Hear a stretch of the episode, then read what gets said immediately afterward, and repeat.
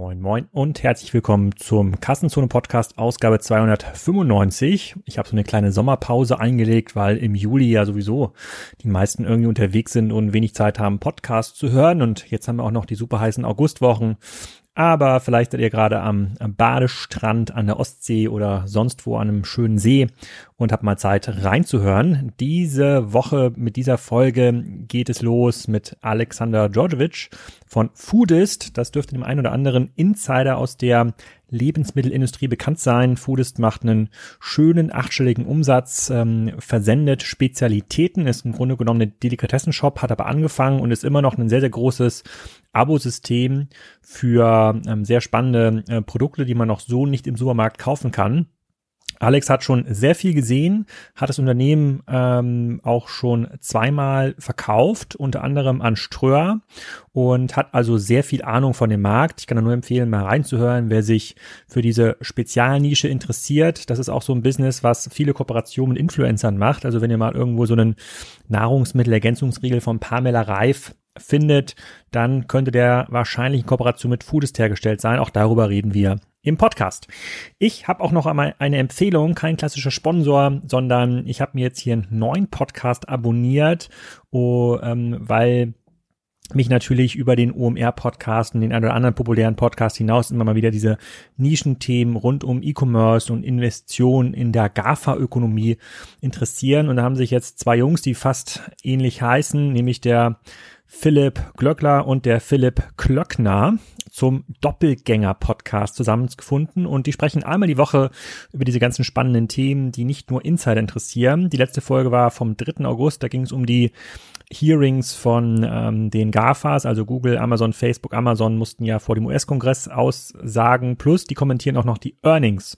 Und das von zwei Leuten, die schon sehr viel gesehen haben, E-Commerce und Online, also der Philipp Glöckner mit G, der ist Marketingdirektor bei der Movell Group, der hat aber ähm, vor allem Bekanntheit erlangt durch seine Rolle als Gründer des Avocado Stores und Philipp Glöckner ist ein Multitalent rund um das Thema SEO und Search. Der berät große Unternehmen, hat Fiber Rocket ähm, gemacht und hat auch ein paar Unternehmen mit aufgebaut. Also das sind zwei Leute, die wirklich Ahnung haben und ganz angenehm über die Digitalökonomie quatschen und auch mal rein in die Details gehen. Ich verlinke das nachher nochmal in den Show Notes und ihr müsst es euch jetzt auch nicht merken. Ich spreche es gleich nochmal an in meinem Outro. Jetzt erstmal viel Spaß mit Alex und Foodist.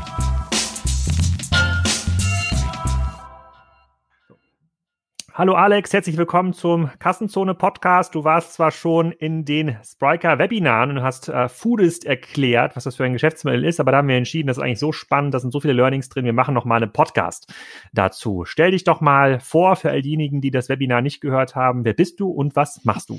Moin Alex, vielen Dank für die Einladung. Ähm, Alexander Djordjevic, ähm, habe in 2012 ähm, Foodist gegründet Foodist ist die führende Online-Shopping-Plattform für Foodies, People who are interested in food, also eine Art Discovery-Shopping-Plattform, basierend auf einem Abo-Modell mit verschiedenen Boxen, ähm, einem Online-Shop drumherum, ähm, der halt angereichert ist mit Eigenmarken und ähm, sehr klug ähm, halt Kooperationen mit großen Lebensmittelkonzernen, ähm, die dann ähm, heiß auf unsere Kundenzugänge sind, die wir denen zur Verfügung stellen und wo sie sich dann schön mit Media auch einbuchen können. Okay, also jetzt nochmal eins nach dem anderen. Ähm, sozusagen, wenn der äh, ein naiver Dritter auf Foodist schaut, wie würdest mhm. du dem das erklären? Ist das ein Online-Shop, bei dem ich irgendwie Leckereien äh, kaufen kann oder habt ihr ein anderes Geschäftsmodell? Ich würde auch sagen, so die klassische Frage, wie würdest du deiner Oma äh, das Geschäftsmodell erklären? Ähm, dann sage ich ganz stumpf, das ist ein Online-Delikatessen-Shop.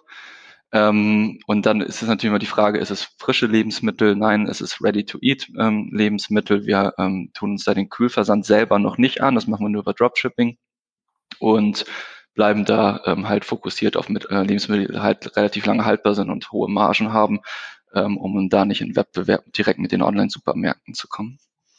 Okay, wenn ich jetzt mal auf euren Shop darauf gehe, dann sehe ich hier unsere Hot Deals für zu Hause, das Money Life, das ist die Marke Peanut Butter Set zum Beispiel. Es gibt Neuankömmlinge, Neuankömmlinge wie Bio Maniok Chips, salzig, was auch immer das ist, oder Bio Hanf, Pesto, Tomate. Auf jeden Fall äh, äh, Produkte, die ich wahrscheinlich in meinem örtlichen Rewe oder Edeka so nicht finden werde. Absolut. Also das allein das Kundenversprechen ist, äh, dass bei uns äh, Marken und Produkte findest, die du bei äh, deinem Supermarkt um die Ecke nicht finden wirst. Und das ist auch das Kundenversprechen von der ähm, Abo-Box, dass wir Food Scouts sind, ähm, die halt in der Welt ähm, unterwegs sind um halt den sagen, Geschmackshorizont der äh, Leute zu erweitern. Das machen wir noch schön mit Storytelling, diesem Magazin und noch viel ähm, ähm, digitalen Content, um ja, Stories ähm, zu den Herstellern und was die Produkte besonders machen. Haben ein paar Rezepthinweise, ohne dass es eine Kochbox ist, aber trotzdem nur so Verwendungshinweise zu geben, damit auch die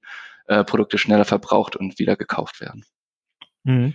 Und ähm, du hast gerade schon ges gesprochen von der Abo-Box. Ich habe Foodist mal so kennengelernt dass es im Wesentlichen so ein Abo-Prinzip war. Also lass dich überraschen, einmal im Monat, mhm. da kriegst du, äh, da kriegst du Spezialitäten nach Hause geschickt, irgendwie ein neues Craft-Bier, so einen neuen Riegel, ein paar äh, und ein paar Chips und je nachdem, wie dir das geschmeckt hat, äh, ähm, hast du dann Daten zurückgeliefert an Foodist, die ihr dann wiederum verkauft habt an die Hersteller. So habe ich das mal verstanden. Ist das noch richtig? Ja, absolut. Also im Kerngeschäft, ähm, vielleicht um einen Eindruck zu geben, wir machen dieses Jahr ja so mal sehen, wie Weihnachten läuft, zwischen 15 bis 20 Millionen Euro Umsatz.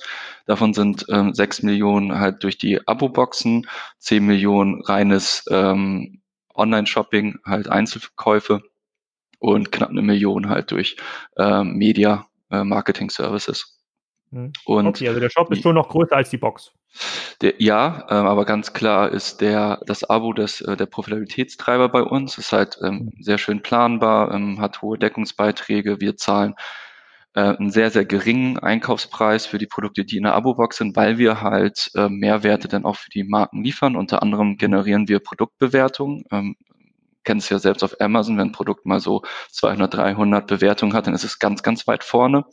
Und ähm, Amazon hat ja gerade das Problem, auch ähm, reelle Produktbewertungen zu generieren von kaufenden Kunden, die nicht fake sind. Ähm, und wir sind dort gerade sehr stark darin, äh, im Follow-up den Abonnenten äh, ja, eine Verlinkung zum Kundenkonto zu schicken, wo sie Produktbewertungen abgeben, die direkt bei uns in Online-Shop reingehen, die auch Google wiederum crawlt. Und wir generieren halt 200, 300 Produktbewertungen ähm, von kaufenden Kunden, die real sind. Und äh, das ist schon Mehrwert, ähm, weshalb wir kaum was für den Einkaufspreis zahlen.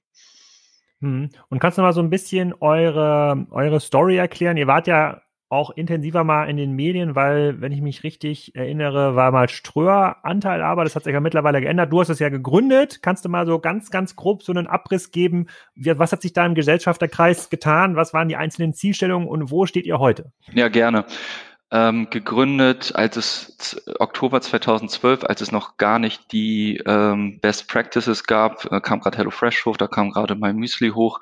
Ähm, das war echt schwierig, ohne auch selber, ich war 25, als ich gegründet hatte, mein Co-Founder war 23, ohne Track Record äh, dort an VC-Gelder ranzukommen. Fairerweise war halt früher die Intention auch ein bisschen romantischer. Also da ging es darum, Manufakturen halt vor allem, also kleinere Lebensmittelhersteller eine Plattform zu bieten. Und davon sind wir dann Stück für Stück auch abgerückt, weil es dann doch auch äh, in Skalierungsproblematiken geraten sind, dass dann auch wirklich die Supply professionell eingehalten wird auf einer, ähm, ja, auf einer höheren ähm, Skala so dass wir halt erstmal sehr viele Absagen von VCs bekommen haben, ähm, dann aber parallel ähm, das Thema Crowd-Investing aufkam. Wir haben dann eine Runde gemacht, schon nach einem halben Jahr, 200.000 eingesammelt, sozusagen die Seed, haben dann noch eine B gemacht mit 300.000 und eine C über eine Million und ähm, das alles drei über Crowd-Investing. Parallel. Was war die Plattform da damals? Ähm, Companisto. Also mhm. ähm, Foodist ist jetzt auch im Nachhinein eines der erfolgreichsten crowdfinanzierten Unternehmen in Deutschland aller Zeiten. Die Investoren haben 20, 45 und ähm, 90 Prozent Rendite bekommen nach ein, zwei, drei Jahren.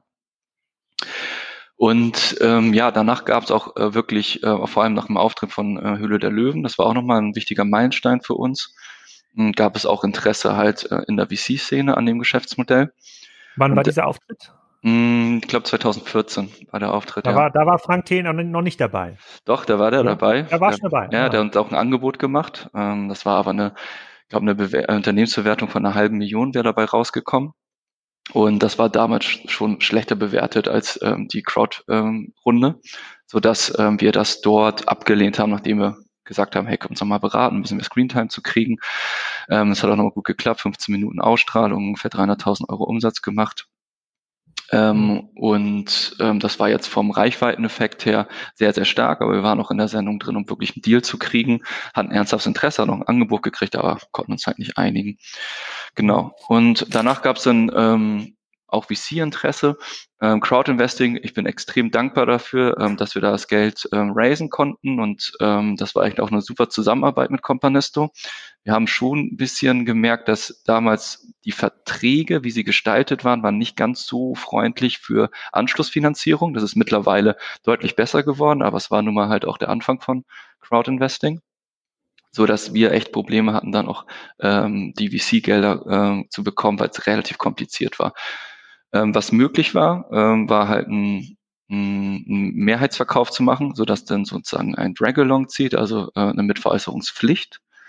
Und ähm, die, ja, da, da gab es damals das Interesse von Ströer Media, ähm, bei uns einzusteigen und ähm, auch wann, dort wann die Mehrheit zu machen. Das, das war dann 2000, das war dann 2016. Also okay. äh, um das so grob abzureißen, ähm, 2012 gegründet, dann bis 2014 ähm, drei Crowdinvesting-Runden gemacht ähm, und dann 2016 ähm, verkauft an Ström Media. Und zwischen 2014 und 2016 waren wir ähm, noch im Pro7 Sat1 Accelerator Programm und haben da auch das erste Mal das Thema Media for Equity und äh, Reichweite, also Massenmedium TV ausprobiert und sehr positiv, ähm, so von den ähm, Kennzahlen her ähm, so dass wir dann auch weitere Massenmedien uns angeguckt haben dann, wie gesagt, auch unter anderem Out of Home und ähm, haben dort uns herangetastet über Seitenscheibenplakate in Bussen und haben wirklich Abos verkauft über diese Seitenscheibenplakate. Und ähm, bei Ströer, ähm, die haben manchmal, also sie haben immer ein bisschen Restmedia, die sie halt nicht verkaufen. Und der Kerngedanke war es, dass sie auch E-Commerce-Unternehmen kaufen und den halt den zweitgrößten Kostenblock nach Personalmarketingkosten ähm, fast auf ein Minimum runterfahren, indem sie äh, zu den ähm, Selbstkosten halt deren Restmedia zur Verfügung stellen. Genau, und das haben wir dann auch ähm, gute zwei, drei Jahre gemacht. Ähm, mhm. Danach gab es hm, von meiner Seite aus so den Eindruck, es ist, ähm, war echt, äh, auch eine sehr, sehr intensive und auch gute Zusammenarbeit. Ähm, es war nur danach die Fragestellung so, ähm, also wie geht's weiter, also die Zukunftsfähigkeit auch, ähm, wie sieht das strategisch? Und da ähm, hatte ich schon den Eindruck, dass sie sich wieder stärker als Medienunternehmen fokussieren wollen und die ähm, die E-Commerce-Tätigkeiten langsam einfahren so dass wir dann zusammen entschieden haben, hey, wäre es nicht ein guter Zeitpunkt, jetzt auch, wo wir nochmal ein schönes Wachstum hingelegt haben, ähm, zu verkaufen alle. Ähm, so, und das haben wir jetzt im, äh, letztes Jahr gemacht, im April 2019. Mhm. Ähm, ja, und haben eine offizielle ja, Ausschreibung gemacht, gab es äh, drei indikative Angebote, die da reingeflattert sind und den Zuschlag hat eine Osnabrücker Firma bekommen, mh, mhm. die heißt Metacrew, ist be ist selber als Marke gar nicht so bekannt. Ähm, was sie, äh, ihr Kerngeschäft sind Beautyboxen, also Abo-Commerce. Ähm, und die haben sich jetzt nach diesen Beautyboxen, eigentlich machen sie alles außer Glossy-Box, also die Brigitte Box, die Pink Box, die Barbara Box, die InStyle Box. You name it. Also, eine, also das ist ein B2B-Geschäft, die machen das quasi im Auftrag oder kaufen sich die Lizenzen, machen das im eigenen Risiko? Ähm, die es gibt schon, kann sich zu viele Details, aber die äh, ganz grob klar, es gibt eine Umsatzprovision für die Marken ähm, also Lizenzgeschäft, äh, aber es ist im Kern ein reines B2B-Geschäft ähm, für Beauty-Hersteller äh, vor allem, um da auch okay. Kundenzugänge, Produktbewertungen und so weiter ähm, zu generieren. Ähm, was sie unter anderem auch gemacht haben, ist den Lind Schokoladenclub, als äh, um Lind bei Direct-to-Consumer-Geschäften zu helfen. Der läuft extrem erfolgreich und da haben sie ein bisschen, ja, ähm, ja, haben sie gemerkt, dass auch Food für sie sehr, sehr interessant ist und deswegen die, den strategischen Entschluss getroffen, da auch ähm, stark zu investieren und äh, haben es dann über den, den Kauf von Foodist äh, halt gemacht. Genau. Kannst du ein bisschen was über den Lind Schokoladenclub erzählen? Du hattest im, im Striker Webinar ähm, das auch als Beispiel genannt ähm, für eine Marke, für eine Marke, die normalerweise mitgekauft wird im Supermarkt. Also niemand äh, sozusagen, äh, der Hörer ja kennt wahrscheinlich den Lind Online-Shop und dann fragen sich ja immer solche Hersteller, die mitgekauft werden in einem gemischten Warenkorb, wie macht man eigentlich ein Online-Business? Und Richtig. du hast den Lind Schokoladenclub auch genannt als Beispiel. Kannst du mal ein paar, äh, paar Rahmendaten dazu nennen, wie das für Lind funktioniert? Also können die, wenn jetzt alle Supermärkte geschlossen sind, mit dem Lind Schokoladenclub ihr Geschäft aufrechterhalten? Ich muss noch mal äh, nachgucken, also äh, ob die zwei, drei, vier Milliarden Euro Umsatz machen ähm, weltweit. Äh, ich sehe schon das Potenzial, ähm, den Schokoladenclub auf 10 Millionen, 15 Millionen zu bringen, wenn, wenn das Thema international, äh, international gespielt wird. Wir haben ungefähr so 85.000 Versendungen bis 100.000 Versendungen im Jahr. Ähm, was kriegt der Kunde? Der kriegt ein Kilogramm Lindschokolade nach Hause und dort auch wieder das Spiel Feedback über äh, Produktneueinführung generieren, Nachverkäufe in Online-Shop, also Kundenkonten erstellen, Produktbewertungen generieren, dann auch viel, also digitale Interaktion mit den Kunden fördern über Instagram, Facebook. Ich glaube, die Facebook-Seite auch jetzt mittlerweile 170.000 Fans und langsam auch in so einen Konzern halt mehr Digitalkompetenz halt ähm, reinbringen. Mhm. Ja, okay, und, ähm, oh, oh, und ähm, was ist das Ziel, das ein Hersteller wie Lind damit verfolgen kann? Also du sagst mhm. ja schon selber, so die vier Milliarden Euro Gesamtumsatz, ich habe gerade nachgeguckt, oder vier Milliarden Franken Umsatz sind es, die wird man jetzt mit so einem Online-Shop nicht so einfach ähm, ersetzen können. Also was ist der zentrale Mehrwert, äh, den dieser Hersteller daraus bekommt, beziehungsweise wo hätte er diesen Mehrwert sonst sich erkaufen müssen? Ja, das ist halt die klassische Marktforschung, also die, die Nielsen dieser Welt, ähm, die Paybacks, ähm, die dann halt ähm, Kassendaten ähm, analysieren oder halt auch ähm, einfach sich über auf Makrotrends Märkte anschauen. Ähm, es ist in diesen, ich rede, glaube ich, mittlerweile alle zwei bis drei Wochen mit einem Vorstand von einem Lebensmittelkonzern und mhm. die, die, die geflügelten Sätze, die dort fallen, ist, wir verstehen den Kunden nicht, wir wollen näher an den Kunden ranrücken. Ähm, wir ähm, sehen strategisch die Gefahr, dass ähm, das Eigenmarkengeschäft der Einzelhändler, der Offline-Einzelhändler ähm, stärker wird und unsere Marke halt nicht mehr so die Zugkraft und Strahlkraft hat, so dass sie gehalten werden muss im Einzelhandel. Und ähm, das ist gerade die Gefahr. Also das, ähm, ganz stumpf gesagt, dass ein Edeka Rewe äh, ein Premium-Schokoladensortiment aufmacht und deswegen eine sehr, sehr starke Verhandlungsposition hat, weil es die Marke nicht mehr braucht. Das ist auch eine schöne Studie von KPMG aktuell, dass bei äh, vielen Produkten die Marke gar nicht mehr so entscheidend ist, sondern Attribute. Also der, der Shopper kauft nach Attributen, der sucht da eine, eine Bio- ähm, dunkle Schokolade mit, äh, die vegan ist. So, das ist jetzt erstmal egal, ob es ein Lind ist oder ein Rausch oder ähm, eine Edeka ähm, Eigenmarke, die wollen erstmal nur ähm, dies, diese Attribute für sich sicherstellen.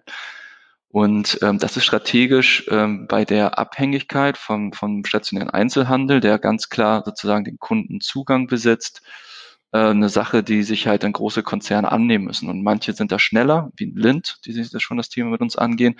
Manche, wie ein Ferrero, sind da, finde ich, noch ein Tick ähm, langsamer. Also die warten noch darauf, also wenn sie sagen digital, dann freuen sie sich, wenn sie als Paketbeileger bei äh, Zalando landen, um, um dann zu sagen, sie machen schon was digital. Ähm, jetzt mal ein bisschen äh, spitz gesprochen oder auch äh, eine Aussage ähm, auf einer Konferenz von dem CEO war, dass er weiterhin glaubt, dass Zucker eine, eine Belohnung bleibt für Menschen und sie halt deswegen auch auf, weiterhin auf zuckerhaltige äh, Produkte setzen. Das sind dann halt ähm, gesamtstrategische Entscheidungen, die auf dem Level getroffen werden. Und es ist gerade spannend für uns zu beobachten, wer auf uns zukommt und neue Wege gehen möchte und ähm, da dann halt sich ein Partner für die Digitalprojekte aussucht und ähm, wer erstmal ähm, sein Konzept ähm, weiterhin so verfolgt. Ja. Wir hatten ja im Podcast auch schon den ein oder anderen Gast aus, äh, aus der Food-Szene ähm, ähm, und einfach natürlich Udo Kieslich, mit dem wir ja ein bis zweimal im Jahr gucken, Status Quo des, äh, des Onlinehandels. Da kommt im August auch direkt wieder ein Update. Ähm, aber äh, die Beiträge, die wir bisher hatten, unter anderem zum Beispiel Little Lunch, ähm, auch ein äh, Investment von Frank Thelen, war auch in der Höhle der Löwen, die haben halt gezeigt, ja, der eigene Online-Shop, der ist schon wichtig, mit dem kann man auch starten, aber deren Ziel ist eigentlich immer, so relevant zu werden, dass der stationäre Handel sie in die Listung aufnimmt. Ja, dass mhm. sie die Zentrallistung von Edeka und Rewe kommen. Ähm, siehst du das generell so? Also machen das irgendwie alle, ähm, alle Marken? Ich arbeite ja zum Beispiel stark mit ähm, Pamela Reif zusammen, die ja über ihre eigene Instagram ähm, Gruppe ähm, auch relativ viel im Bereich Nahrungsmittel vertreibt. Vielleicht kannst du mal ein bisschen mal was dazu erzählen, was die überhaupt genau verkauft. Ist es auch, ist, muss es auch deren Ziel sein, irgendwann bei DM oder Rewe äh, zu landen? Oder gibt es doch mittlerweile sinnvolle Strategien, wo man eben nicht mehr in Abhängigkeit des Handels gerät? Ja, vielleicht einmal, ähm, um den Zuhörern eine Idee zu geben über den Markt äh, im, Food-Business. 99 Prozent der Umsätze passieren offline, ein Prozent online nur. Ähm, es ist ein Shift da, es, es verdoppelt sich knapp, um das irgendwie ähm, plakativ aufzuzeigen. Ähm, so Jahr auf Jahr, nur die, die Basis ist schon extrem gering. Es gibt jetzt ähm, bei durch Corona bedingt einen stärkeren Push ähm, zum Online hin. Das kann ich jetzt nicht von so Marktdaten verifizieren. Es ist jetzt wirklich nur n gleich eins durch Foodist, äh, weil wir nochmal wirklich zusätzlich so durch Corona, denke ich mal, 20, 30 Prozent zum Vorjahr wachsen. Äh, mhm. Äh, on top zu dem, was wir uns vorgenommen haben. Ähm, bei Pamela Reif vielleicht einmal, ähm, was sind so die Online-Strategien? Also generell, ich bin extrem skeptisch ähm, gegenüber Lebensmittelmarken, die ähm, keinen technologischen Vorteil haben. Das ist auch das mit das große Problem in der Foodindustrie, dass halt Rezepte ähm, kein Patentrecht oder so besteht, einfach es ist kopierbar. Also wir können immer zum gleichen Lohnabfüller gehen, das ist auch relativ leicht herauszufinden. Also ich könnte morgen den, den, den Maßriegel nehmen und oder den, äh, was mag ich denn noch? Maß mag ich, finde ich eigentlich ganz lecker und äh, da sagen, äh, wenn ich weiß, wer das herstellt, bitte macht mir den, den Supergraph-Riegel äh, draus mit meinem eigenen Label eins zu eins. Ja, ähm, bei Mars, die besitzen ja auch noch die Produktion. Man muss sich immer die Wertschöpfungskette angucken, was nur in der Food-Startup-Szene sehr stark passiert. Was ich für, kritisch halte, ist, ähm, dass halt mit Lohnabfüllern gearbeitet wird. Und wenn dann deine Kompetenz auch wirklich das Produkt ist, dann sollte man halt auch das Asset der Produktion aufbauen, um dann halt zu geringeren ähm, Stückkosten zu produzieren und dann mehr Marge zu haben, ne, um dann im Handel die besseren Gespräche zu führen oder mehr Akquisitionskosten sich erlauben zu können für Neukunden und sich dann auch seiner Kompetenz bewusst sein.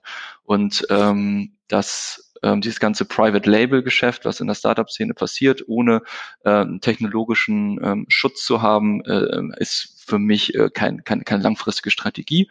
Das kann äh, kurz-, mittelfristig auch sehr erfolgreich sein. Das ist natürlich, äh, wenn die Listungen auch kommen, auch direkt sehr umsatzstark. Also das sind dann auch Unternehmen so wie Erdbeerfreche Freunde, glaube ich, 40, 50, 60 Millionen. Ähm, Little Lunch bestimmt auch so bei, weiß nicht, 10 bis 20 Millionen ähm, Umsatz. Und dann kann es natürlich auch für Gründer m, relevant sein, äh, und auch für Investoren dann halt mit einem guten Timing solche Unternehmen reinzugehen und dann halt auch bei den äh, Umsatzmultiples ähm, auch dann zu verkaufen oder ja, ähm, aber ich glaube, so langfristig gibt es einfach in der Food-Szene auf der einen Seite einen sehr, sehr starken Wandel, aber der, der bringt auch eine Halbwertszeit von neun Marken mit. Und ähm, deswegen sollten sich, glaube ich, viele Unternehmen überlegen, welche Assets sie sich aufbauen. Und langfristige Assets sind nun mal Technologie und ähm, Kundenzugänge, meiner Meinung nach. Hm, okay, und dann nochmal zurück zur Kernfrage. Also siehst du jemanden, also äh, siehst du jemanden, der schon richtig gut macht, der die Produktionskette relativ vertikal in integriert hat und dann komplett über Amazon, über den eigenen Online-Shop äh, verkauft und da sehr erfolgreich ist? Das müssten doch zum Beispiel diese ganzen ähm, Nahrungsmittelergänzungen Sachen sein, da im Fitnessbereich, oder? Absolut. Die normalen Handel gar nicht mehr. Absolut. Also da in dem Bereich ähm, Mars zum Beispiel, ähm, die sind sich darüber bewusst, ähm, dass die Wachstumsraten wahrscheinlich abnehmen werden ähm, von ihren klassischen ähm, Riegeln, versuchen dann äh, Produkt ähm, ja, äh, Richtung, also Produkt, Produkte einfach anzupassen, vielleicht ein bisschen mehr Protein oder so anzureichern, aber das passt dann auch nicht wirklich zur Marke. Und die haben halt am Anfang dann sich auf Markenebene eingekauft, unter anderem Be Kind, ein Vollnussriegel, ähm, glaube auch auf einer Milliarde Umsatz ähm, aus den USA und gehen jetzt auch einen Schritt zu, weiter in der Wertschöpfungskette und haben unter anderem ähm, die Mehrheit an Foodspring ähm, erworben und sich damit dann ja eigentlich auch den, den Kundenzugang gerade gesichert und eine, eine, Online-Fitness-Food-Firma gekauft. Ähm, und das finde ich äh, absolut spannend gerade, ähm, wie, wie das Unternehmen gerade über die vor allem Buy Decisions ähm, sich gerade da zukünftig aufstellt. Hm. Okay, und dann noch einmal zurück zu Pamela Reif. Ja. Ähm, was verkauft ihr jetzt genau und wie verkauft ihr das und wie helft ihr ihr? Also, ähm, mit Pamela Reif arbeiten wir seit ähm, knapp drei Jahren zusammen. Das hat angefangen über eine typische Influencer-Kooperation, ähm, bei der wir bei der sie halt im Grunde genommen Gutscheincodes postet über neue Produkte, ähm, die wir halt rausgebracht haben und somit auf Foolis aufmerksam macht. Mhm. Äh, wir haben uns dann überlegt, was ein weiterer Schritt sein könnte ähm, und sind da auf eine Abo-Box gestoßen und haben überlegt, hey, Pamela, hast du nicht Lust, deine eigene Abo-Box zu haben, die Pam-Box und äh, damit dein ähm, deinen Followern halt eine, eine Auswahl von den Produkten ähm, zu bieten, die du selbst auch konsumierst, hinter die du voll stehst, die du selber auf deinen Reisen halt auch entdeckst, wenn du in England unterwegs bist, im Whole Foods und ähm, dann besorgen wir das und ähm, dann können halt die Leute sich noch stärker halt von dir inspirieren lassen und sich auch so ernähren, wie du es machst, weil es nun mal ein wichtiger Faktor ähm, für, für, ihr, für ihre Gesundheit auch ist, neben dem Sportprogramm, was sie macht. Mhm. Und ähm, die, das läuft wirklich echt so authentisch ab, dass sie auch mit uns zusammen scoutet. Ähm, sie macht die Bilder und Texte, schreibt sie auch wirklich selbst auch, ähm, so dass man auch so ein bisschen für die Follower ein Stück Pamela Reif da auch bekommt. Ähm, und wir sind sehr, sehr zufrieden mit der Zusammenarbeit. Ich kann das offen teilen. Wir sind ja jetzt im, nach einem halben Jahr bei 13.000 äh, Versendungen. Ähm, die wird alle zwei Monate versendet, kostet netto, um es einfach zu rechnen, 25 Euro. Und ja, das sind beim Jahresende, wenn wir jetzt die Runrate hochrechnen, werden wir bei 20.000 Versendungen sein, sprich halbe Million Umsatz alle zwei Monate mit der Box. Ähm, das macht für sie Spaß, ähm, weil sie ja, weil sie, weil sie einfach Spaß auch an dem Food-Thema hat und, und dann ihren Followern über den digitalen Content halt auch noch äh, ein weiteres Produkt, ein Hardware zur Verfügung stellt. Und weil es natürlich auch ab der, ab dem Umsatzniveau natürlich auch provisionsseitig auch spannend ist, ne? Klar. Mhm. Gibt es andere in Deutschland, die das noch erfolgreich machen oder gibt es da vielleicht auch äh, Vorbilder aus den USA, die das äh, schon prägen? Weil die meisten dieser Instagram-Trends kommen ja aus den USA.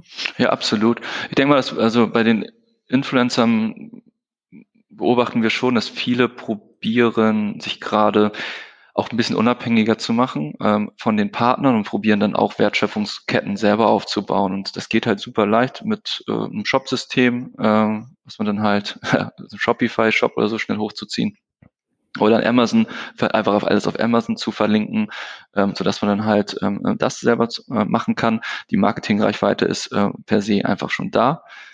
Und ähm, die probieren, glaube ich, viele Influencerinnen äh, dann auch äh, zu Unternehmern zu werden, dann auch zu, die ersten Leute einzustellen und dann äh, Marken zu gründen und aus den Marken vielleicht auch Firmen wachsen zu lassen, ähm, um dann für sich auch einen, Wert zu schaffen über die Instagram-Reichweite hinaus.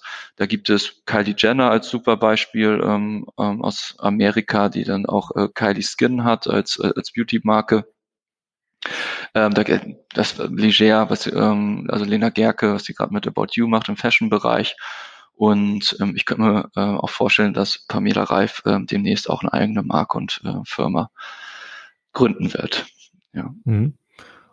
Wie kaufst du denn deine Nahrungsmittel online äh, generell ein? Ich sagen, wie kaufst du online ein? Da steht, dass ich online kaufe.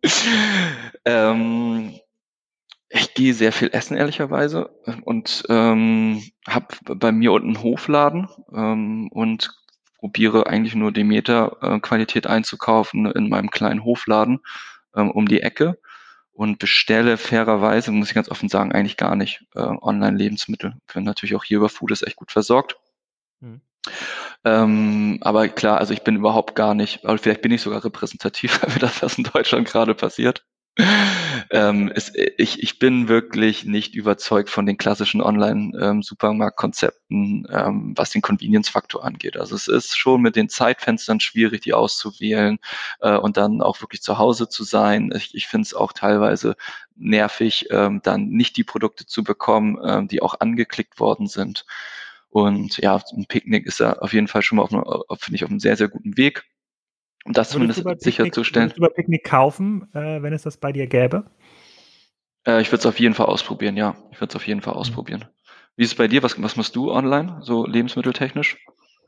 Lebensmitteltechnisch, äh, äh, Schnaps bestellen wir quasi online. Ja, stimmt. Äh, nach, weil, da, äh, weil äh, sozusagen, also Wein oder äh, sozusagen Alkohol, weil wir genau wissen oder was wir da genau brauchen und dann wird es auch genau ähm, gekauft und weil es die Qualitäten sozusagen, die ich gerne mag, einfach im Supermarkt nicht gibt.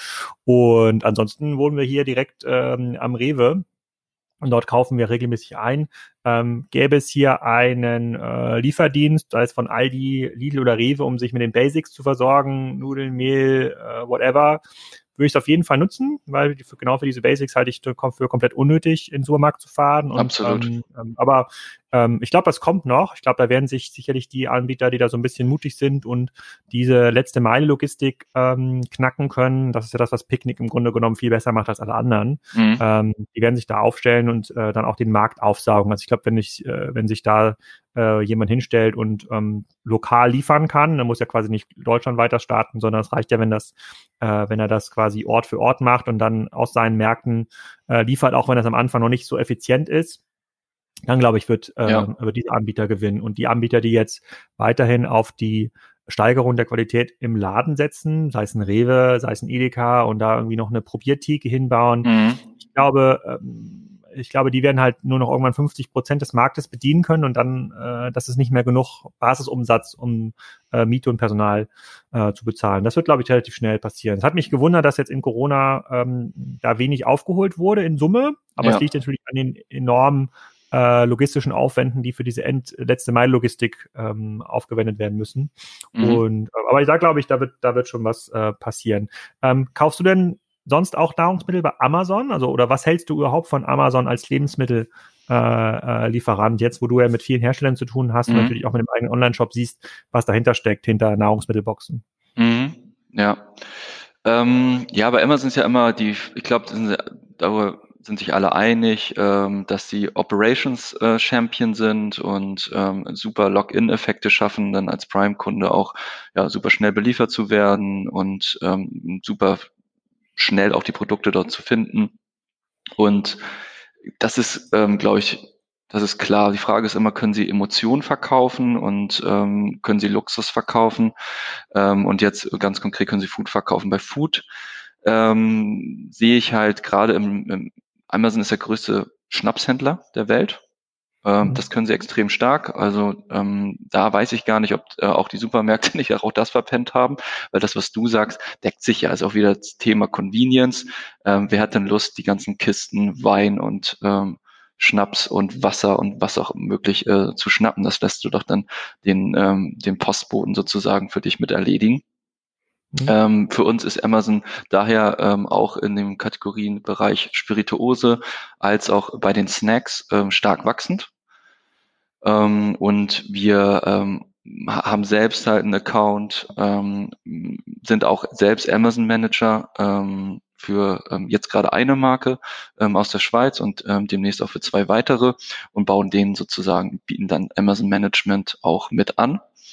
Ähm, was jetzt als nächstes bei uns kommt mit Amazon zusammen ist ähm, äh, Prime Fulfilled by Seller, ähm, so dass wir da auch nochmal auf mehr ähm, Kunden zugreifen können und ähm, die dann halt auch mit den neuen, also mit den härteren Logistikanforderungen dann auch wirklich innerhalb von 24 Stunden dann die Lieferung aus dem eigenen Lager rauszuhaben. Ähm, das verfolgt dann mit DPD ähm, ja. dass wir ähm, da auch nochmal echt äh, einen Push äh, für uns sehen. Also aktuell verkaufen wir Food Eigenmarken über Amazon, um es kurz zu machen, und ähm, Spirituosen von Fremdmarken. Und mhm. Adventskalender, das Geschäft ist auch relativ groß. Wir machen ungefähr eine halbe Million Umsatz äh, über Amazon mit Adventskalendern. Und nochmal kurz zurück zu Foodist. Äh, du hast gerade schon gesagt, dieses Jahr könnte es für euch so Richtung 20 Millionen geben. Was ist da der Next Step? Also geht es da in Richtung Ausland? Kannst du aus der bestehenden äh, Kundschaft noch viel mehr machen? Werdet ihr irgendwann mal ein vollwertiger Supermarkt? Also es gibt ja die Dutzende äh, Initiativen, die man starten könnte im Foodist-Ökosystem. Ihr habt jetzt eine gewisse Grund, äh, Grundgröße erreicht. Wo steht ihr da? Ja, ähm, die wir probieren nicht über ähm, Sortimentserweiterungen im, mit eigenen Sortimenten nur bedingt zu wachsen. Wir ähm, ähm, haben jetzt ähm, das Thema halt ähm, Dropshipping und ähm, die Anbindung von ähm, weiteren externen Legern bei uns als Thema, um da dann halt auch ein bisschen kapitalschonender zu wachsen. Ähm, das ist schon brutal im E-Commerce, äh, wie kapitalintensiv es ähm, halt wird. Hm. Und ähm, äh, deswegen ist ähm, das einmal ein Thema. Das zweite ist, weiterhin auch den B2B-Umsatz äh, zu pushen, weil es nun mal gerade extrem Nachfrage nach Direct-to-Consumer-Geschäftsmodellen ähm, aus der Industrie gibt. Ähm, da wollen wir uns weiterhin als Partner positionieren. Und ähm, ich denke, dass der nächste Wachstumsschritt ähm, dann das Thema Internationalisierung ist, ähm, wo wir dann halt in die ersten ähm, nicht deutschsprachigen Märkte gehen. Aktuell ja, wir verschiffen nach ähm, zwölf verschiedenen Märkten, gehen ja auch nicht aktiv an. Und Österreich, Schweiz macht bei uns ungefähr zwölf Prozent ähm, des Gesamtumsatzes aus. Okay, genau. dann lass in den letzten zehn Minuten nochmal so ein bisschen auf die Kernfragen des Kassenzone-Podcasts eingehen. Ähm, dadurch, dass ihr Spezialitätenhändler seid und wir uns immer ja fragen, also wo kommen eigentlich die Kunden, wie loyal sind die, äh, kannst du ein paar Worte vielleicht dazu sagen? Also wie, wie findet euch ein ein Foodist-Kunde. Ähm, mhm. Vorher hast du gesagt, wart ihr bei Ströer und möglicherweise saß er in der U-Bahn in Hamburg und hat das in der Seitenscheibe gelesen. Okay, ja. fair enough. Fair Aber ähm, davor und danach, wie hat er euch gefunden? Wie findet ihr euch heute? Mhm. Ja, also ähm, die, die, die Wertigkeit des Kunden ist extrem hoch durch das Abonnement. Ähm, sagen wir mal, ein Kunde bleibt im Schnitt ähm, neun Monate Abonnent um es mal einfach zu rechnen, macht einen Deckungsbeitrag von, ja, sagen wir mal sieben Euro, dann bist du ja schon bei ähm, äh, 63 Euro. Ähm, plus dann halt Einzelkäufe im Shop. Und dann habe ich noch nicht irgendwelche anderen Wiederkaufseffekte hochgerechnet und irgendwie Customer Lifetime Value unterstellt und 18 Monate angesetzt, sondern dann bist du mal bei 63 oder 70 Euro, ähm, die du ähm, halt ausgeben kannst, um Neukunden zu gewinnen. Das ermöglicht dir natürlich auch ein paar größere Kanäle zu nehmen, ähm, was bei uns auf der einen Seite ein riesen Mehrwert ist, aber auch im Marketing sich als Herausforderung ähm, herausstellt, ist einfach Marken zu führen, die du nicht kennst. Das ist natürlich für einen Kunden cool, ähm, neue Marken kennenzulernen, aber es ist, äh, macht dir halt den Search-Kanal extrem schwer, weil kaum einer äh, danach googelt. Ähm, und wir ähm, fangen jetzt auch an, größere Marken parallel zu listen um auch äh, mehr Search äh, noch mitzunehmen. Das ist ein Thema. Mhm. Ähm, das zweite. Wie, viel Produkt, wie viele Produkte habt ihr insgesamt im Shop? 400 SKUs und mhm. bauen es jetzt äh, im Sommer auf 1500 aus. Und ähm, dann gucken wir mal, wie sich dann auch ähm, der Umsatz pro SKU weiterentwickelt. Und je nachdem entscheiden wir dann, ob wir weiter ähm, dazu listen oder nicht. Ähm, wie gesagt, dadurch, dass wir nicht mit Frische handeln, im, im Kern ähm, haben die Produkte sechs bis zwölf Monate haltbar und das ist dann für uns wenig, ähm, wenig Risiko noch. Aber es erhöht sich schon, das Risiko. Hm. Ähm, wie findet uns der Kunde? Ähm, die Food ist Eigenmarke, da gehen wir jetzt im Sommer ähm, stärker rein. Wir werden, ähm, haben am Anfang des Jahres Saftkuren gelauncht ähm, und verkaufen jetzt ungefähr ja, knapp 50.000 Flaschen Saftkuren haben wir verkauft, um halt. Heißt, wie heißt die Eigenmarke? Foodist? Ja, einfach Foodist, ja. Wir hatten vorher mal Mission More, das war die erste Marke, aber es ist schwierig, dann parallel hm. zwei Marken hochzuziehen, außer du bist extrem gut gefundet. Und wir sehen es einfach als Werbebande. Ich weiß, ich, ich weiß nicht, ob wir in fünf Jahren auch noch Saftkunden verkaufen. Ähm, man stößt halt wie klassisch E-Commerce da drauf, sieht, okay, welche Produkte funktionieren gut, spricht aber den Hersteller. Naja, da ist ja jetzt eine große Marktlücke sozusagen, durch das Attila Hildmann sich ja zurückzieht mit seinen äh, Säften, äh, sozusagen bewusst oder unbewusst. Äh, da, da wird ja jetzt ein Marktplatz frei. Ja, es ist äh, wirklich bitter, was der irgendwie, also es hat nichts mit veganer Ernährung zu tun, dass man, dass einem dann auf einmal so die Sicherung durchbrennt. Ähm, ja, also der Markt, da ist ein Influencer auf jeden Fall weniger im Markt gerade, ja. ja. Ähm, genau, also Eigenmarke, ähm, aber wie Werbebande. Also ähm, wir ähm, gehen auch ein, zwei Listungen wahrscheinlich ein, dann ähm, zentral gelistet ähm, bei Drogerien oder Premium-Supermärkten, um einfach mit der Foodist-Marke draußen zu sein und Awareness zu schaffen. Ähm, das ist aber nicht unser primäres Ziel, ähm, jetzt Lebensmittelhersteller zu werden. Das ist äh, statt eines Flyers, das hat einfach mehr Impact, wenn du dich fünf Tage nur vom Foodist-Produkt ernährst mit einer Saftkur oder äh, jeden Tag ähm, wird auch ein Riegel werden, ein Riegel ist ähm, als wenn du halt einen Paketbeileger streust und ähm, ja, beim Eigenmarken verdienen wir halt auch noch Geld dran. Das ist so ähm, der, der Marketing-Sinn dahinter. Ansonsten ähm, Influencer-Marketing äh, weiterhin ähm, bespielen. Ähm, da haben wir echt ähm, jetzt gerade nochmal jetzt zum Sommer hin äh, ordentlich nachgerüstet mit, mit weiteren Kooperationsverträgen. Und ja, es, es gibt es gibt einfach nicht den heiligen Gral. Also es ist wirklich ein bunter Mix aus äh, above the line, below the line Medien. Es ist stark auch Content abhängig, also starkes SEO-Thema auch, ähm, über das wir kommen. Und ähm, ich, ich habe jetzt oftmals wird gefragt, ja, was ist so dein Kanal? Und ähm, da ehrlicherweise muss man da wirklich die ganze Klaviatur spielen, von Paketbeilegern über Kooperation, über mal Out-of-Home-Kampagnen schalten, über mal einen TV-Spot schalten. Ähm, bis hin halt äh, zu Performance Marketing. Ja. Hm. Okay, also das also eigentlich die Disziplin und die Klaviatur, die jeder normale Online-Händler auch hat. Die müsst ihr, die müsst ihr euch auch an, anschauen und in der Hoffnung, dass ihr die Kunden findet, die für die Spezialitäten, die ihr anbietet, einen äh, besonderen Geschmack haben. Das ist ja jetzt ja nicht der, der klassische äh, äh, Barilla Nudelkunde, den ihr, den ihr anspricht. Und in der Hoffnung, diesen Kunden dann ähm, auszubauen in die ganzen anderen Spezialitäten, die ihr anbietet. Ja, absolut. Also ähm, der ja, also die, die Sortimentserweiterung kann halt auch in günstigere Segmente passieren. Das probieren wir auch gerade aus, ähm, weil wir doch schon, irgendwann wird halt der Trichter doch ganz schön klein äh, an potenziellen Zielgruppen, die halt ähm, so ähm, so im Premium-Bereich Lebensmittel kaufen. Es gibt schon generell zwei Megatrends, die bei uns absolut einzahlen. Das eine ist Snackification ähm, dass halt Menschen weniger Zeit haben, äh, Mahlzeiten zuzubereiten und sich halt über Snacks dann halt vollwertig ernähren wollen und müssen.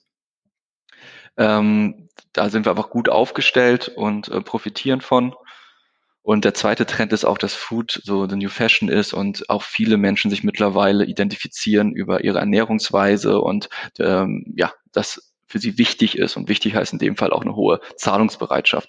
Bleiben wir mal dem Beispiel Riegel. Äh, wir werden einen Riegel für 2,49 Euro verkaufen. Hättest du vor fünf oder zehn Jahren einem Edeka-Händler erzählt, dass er einen Riegel für über einen Euro verkaufen kann, hätte den Vogel gezeigt. Aber der, der, der Fitness-Food-Trend zum Beispiel und der Health-Food-Trend äh, zahlt absolut darauf ein. Oder eine Flasche Gin für 30 Euro, das bist du wahrscheinlich der Kunde. Äh, bei uns wärst du die Zielgruppenpersona Theodor. Korn, der, Korn, Korn. ja. ja. Das kleine Hobbykorn, ja. Ja.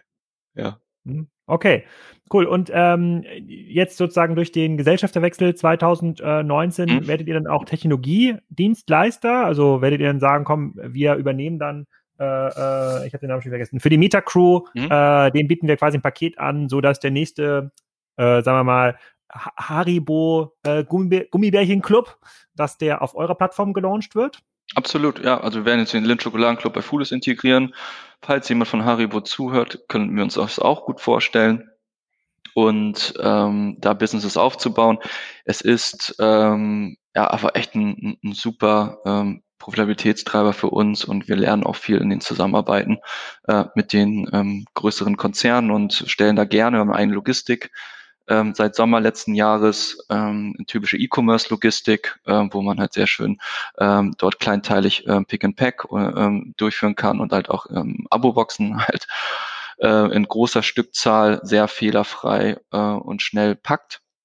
Und na klar bieten wir die Services auch an. Also wir sehen halt unsere Kompetenz nicht im, äh, jetzt als Food-Produzent, ähm, so Eigenmarke, ne, höhere Margen fahren, Sortiment abgrenzen von Wettbewerber, um sich da aus der Preisvergleichbarkeit rauszuziehen und auch den Marketing-Effekt mitnehmen. Aber ähm, das ist auch, wie gesagt, ein Teil und der, der, die große Wette ist wirklich das Thema, wie kriegen wir aus diesen extrem vielen Kundendaten, also wirklich die, äh, also nicht nur das Klickverhalten, auch, der, auch die Response Rate, Kommentare, Produktbewertung, alles ist extrem hoch im Food-Bereich. Es ist einfach hoch emotional, das ist schön. Ähm, und wie kriegen wir aus diesen Kundendaten auch äh, weitere Mehrwerte gebaut und wie können wir damit mit Tech und Logistik unterstützen? Das ist, glaube ich, die große Wette, die wir bei äh, mit MetaCrew gerade haben. Du hast gerade angesprochen mit Tech und Logistik. Von äh, wie viele Leute arbeiten bei euch und wie viele Leute würdest du den Bereich Tech zuordnen? Also Product Owner, Projektmanager, Entwickler? Ja, ich finde das ganz spannend. Ähm, zielte vielleicht auch ein bisschen so auf deine ähm, Hypothese hinaus, ähm, die Frage, nämlich an der Anzahl der Tech-Mitarbeiter kannst du ungefähr äh, hochrechnen, ähm, wie hoch der ähm, Umsatz ist. Und da hast du ja so eine Zahl ausgerechnet, korrigiere mich bitte, zwei bis drei Millionen pro ähm, IT-zugehörigen Mitarbeiter. Ist das richtig? Ja. Ja, ja weil genau. bei, bei, bei, äh, bei Shops mit einem, äh, die ähm, eigenen äh, sozusagen eigenen Umsatz machen. Also Marktplätze sind noch ein bisschen was anderes, also wo es quasi nur um Premium-Umsatz geht, mhm. da ist der Umsatz dann höher pro Entwickler, aber für ähm, Online-Anbieter, die im Wettbewerb stehen, so wie du es auch gerade genannt hast, mit klassischem Online-Marketing und ähm, selber ins Risiko gehen, Ware lagern, ähm, die, da sind wir so bei zwei bis vier Millionen pro Entwickler hm? oder pro IT-Mitarbeiter. Ja, genau. Also auf der äh, Ratio sind wir auch. Ähm, wir hm äh, teilen uns sozusagen das IT-Team, genauso wie uns Kundenservice teilen, genauso wie Logistik teilen. Das bauen wir zusammen auf, weil wir glauben, dass wir uns dann halt auch eine professionelle Infrastruktur erst ab einem gewissen Umsatzniveau leisten können, was du für äh, E-Commerce brauchst, um wirklich eine sehr, sehr schöne User Experience auch ähm, zu generieren. Mhm. Und ähm, ja, Ähm, wir sind ungefähr bei 40 Millionen Umsatz und ähm, ja, so 12 bis 15 IT-Mitarbeiter, je nachdem, was du noch dazu rechnest, ob du jetzt einen Frontend-Developer dem Design zurechnest oder nicht, aber um euch so ein Gefühl dafür zu geben. Okay, cool. Dann erstmal nochmal vielen Dank für diesen Rundumschlag. Äh, du hast ja, wir haben ja in dem Spriker Webinar, das ist auch online noch verfügbar, das verlinke ich nochmal im Podcast, haben wir noch, sind wir noch ein paar mehr Cases äh, eingegangen. Glückwunsch zu eurem äh, tollen Erfolg. Äh, ein weiteres Hamburger Unternehmen auf dem Weg zum Unicorn. Äh, und alle, die äh, leckere, ungewöhnliche Kekse, Riegel und äh, Hanf-Pesto-Spezialitäten äh, kaufen möchten, die sollten mal bei Foodist vorbeischauen. Vielen ja. Dank. Gerne. Vielen Dank für die Einladung. So, ich hoffe, euch hat das gefallen und ihr bestellt eure nächste Geschenkebox bei Foodist. Solltet ihr Influencer sein, dann hoffe ich natürlich, dass die Kooperation zum nächsten Riegel mit Alex stattfindet.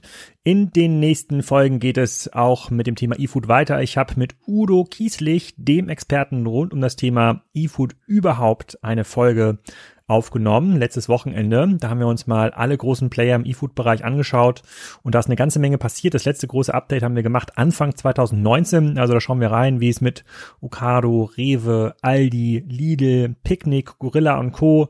so weitergegangen ist und wo der Markt jetzt dank oder mit Corona steht. Dann ähm, gibt es noch eine Folge mit dem Ivonic CIO. Ähm, der war auch zu Gast, hat ein bisschen erklärt, wie das Business bei so einem großen Industrieunternehmen ähm, funktioniert. Und dann verlinke ich euch nochmal zwei Folgen mit Wimlex. Da war unter anderem der Mano Mano Gründer zu Gast, die ja auch wahnsinnig profitiert haben äh, von den letzten paar Monaten. Das ist ja ein großer Marktplatz aus Frankreich rund um das Thema DIY. Und die wollen in den nächsten Jahren in, in Deutschland auf zwei Milliarden Euro Umsatz wachsen. Und ähm, so wie Philippe das da im Podcast erklärt, könnten die das auch relativ gut ähm, schaffen. So, ich hoffe, dass es war ein Top-Auftakt nach der Sommerpause. Es geht jetzt wieder im Wochentakt weiter und ich wünsche euch jetzt noch viel Spaß am Badesee bei 40 Grad oder wo ihr gerade seid.